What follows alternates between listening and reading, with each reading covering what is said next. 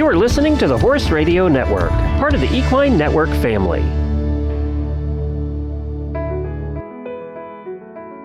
Did your love of horses start in the pages of a book?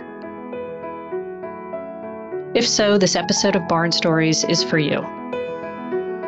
Welcome to the Barn Stories podcast. I'm Laurie Prinz, editor of Equus Magazine. And I'm managing editor Christine Barakat. This podcast features our favorite essays and articles published in Equus over the past 40 years. Although Equus is known for articles on horse care and veterinary research, our editorial mission has always been guided by the bond that exists between horses and people. And each issue has featured a real life story that celebrates how horses enrich our lives and touch our hearts. We've searched our archives, chosen the stories that resonated with our readers, and given them new life in this audio format. Longtime subscribers may recognize some of their favorite pieces.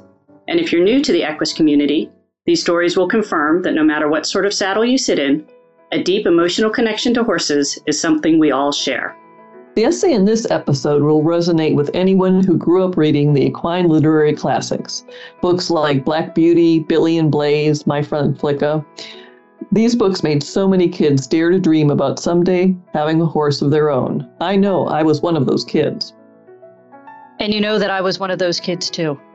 But as we all eventually came to realize, horses don't just leap off the pages of a book and into our lives. For so many of us, horses took years and several detours to arrive. And when they did, they were often not the color, size, or breed we had envisioned. But nonetheless, their presence was sweeter and more meaningful than we ever imagined. That's the shared experience that this essay so poignantly describes. So let's listen to My Storybook Horse, written by Jenny Schmidt and read by Taylor Autumn. When I was a little girl, my father gave me a tattered old book for Christmas, one that his mother had given to him when he was little Billy and Blaze by C.W. Anderson. It's about a boy and his pony and all the adventures they share. I read it over and over until the cloth binding turned shiny from wear. I couldn't imagine anything in the world better than to have what Billy had a pony, a barn, a dog, and woods to ride in. I never got my pony or barn, only the dog.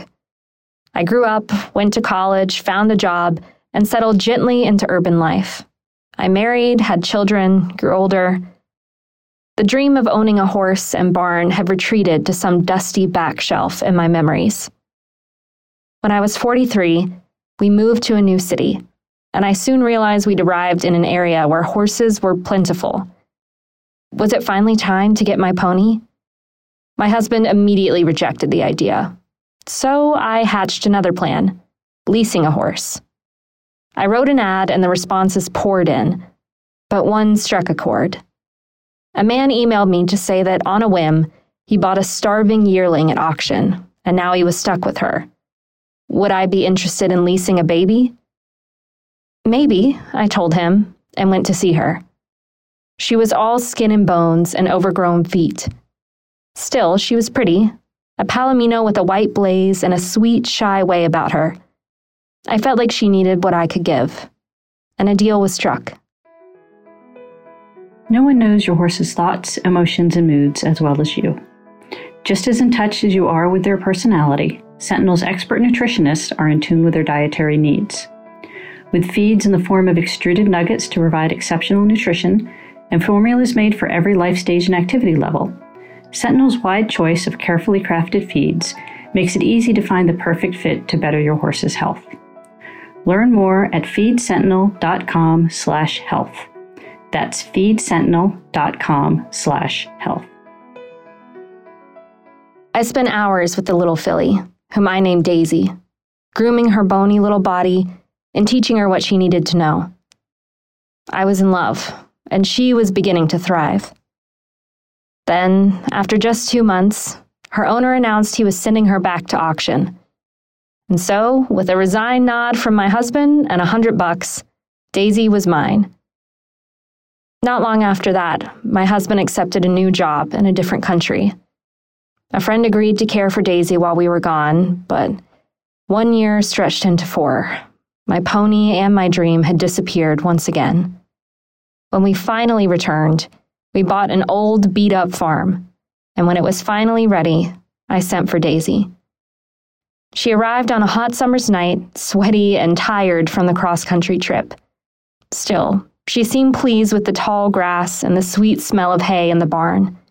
She settled in, and I found her a friend to share the pasture with. Now, in the mornings, I like to stand at the kitchen window and watch Daisy graze in the lower field. She's a beauty, strong and golden.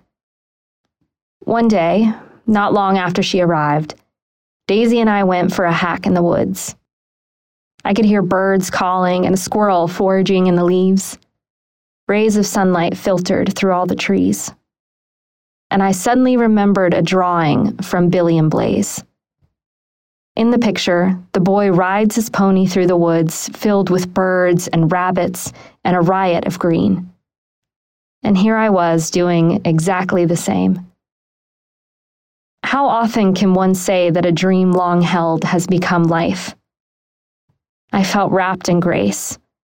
I had my family, my barn, my dog, and a pony of my very own. It took me 40 years longer than I had once hoped but that's okay.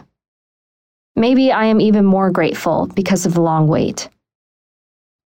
That day in the woods, I drew Daisy to a halt, and we were quiet for a long while.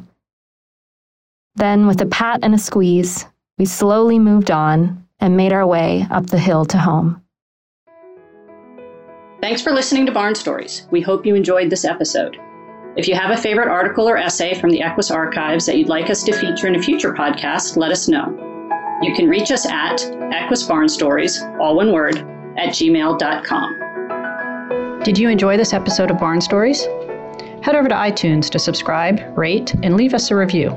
Thanks for listening. The Barn Stories podcast is production of the Equine Podcast Network, an entity of the Equine Network.